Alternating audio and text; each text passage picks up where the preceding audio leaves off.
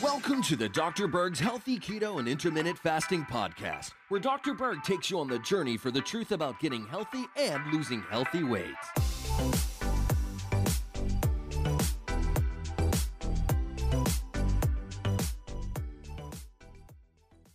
Today we're going to talk about the most powerful trigger of epigenetics. Now, what is epigenetics?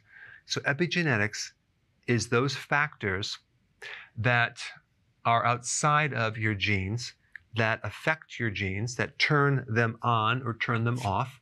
It's called expressed or silenced. So epigenetics are the controlling factor uh, for what diseases you're going to get, how long you're going to live, what's going to happen to your health. So it's not just about this predestined gene that you're going to have to live with because your genes are a certain way. There's a whole other aspect to this, and that's called epigenetics. So there are certain things that influence epigenetics: your environment, medication, drugs, your diet, your age.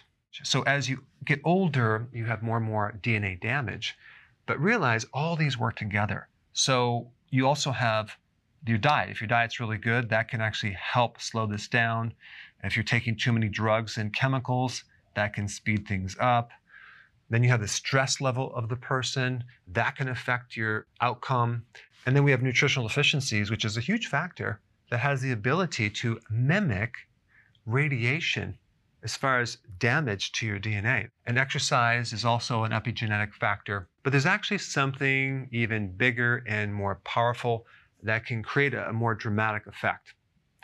I don't know if you've ever heard of the term spontaneous remission, where someone has a disease and all of a sudden it just goes away, or they're H I V positive and then all of a sudden they're H I V negative, or they had a tumor and it shrank and just completely disappeared. And there's an interesting book, Mind Over Medicine, by Lisa Rankin, M D, who talked about this. I'm going to put the link down below and actually on this page at the end, but it's a fascinating book about spontaneous remission and also the placebo effect and why that works in certain people and maybe not other people. Quite fascinating. And there's a uh, spontaneous remission project, which is a database of over three thousand five hundred references, three hundred journals, twenty different languages, documenting case after case of unexplained spontaneous disease remission, where someone had a disease, they had no treatment, and then it just disappeared. Fascinating. So we need to add another one on this list. So I'm going to have to put an eight right here.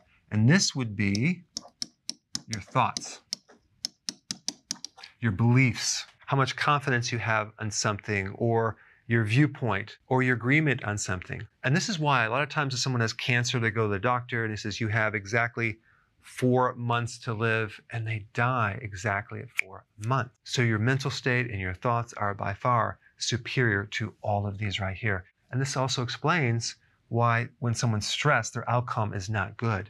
In fact, it's almost impossible to heal if you're in a stressed state. And of course, because thoughts are invisible, you can't measure it.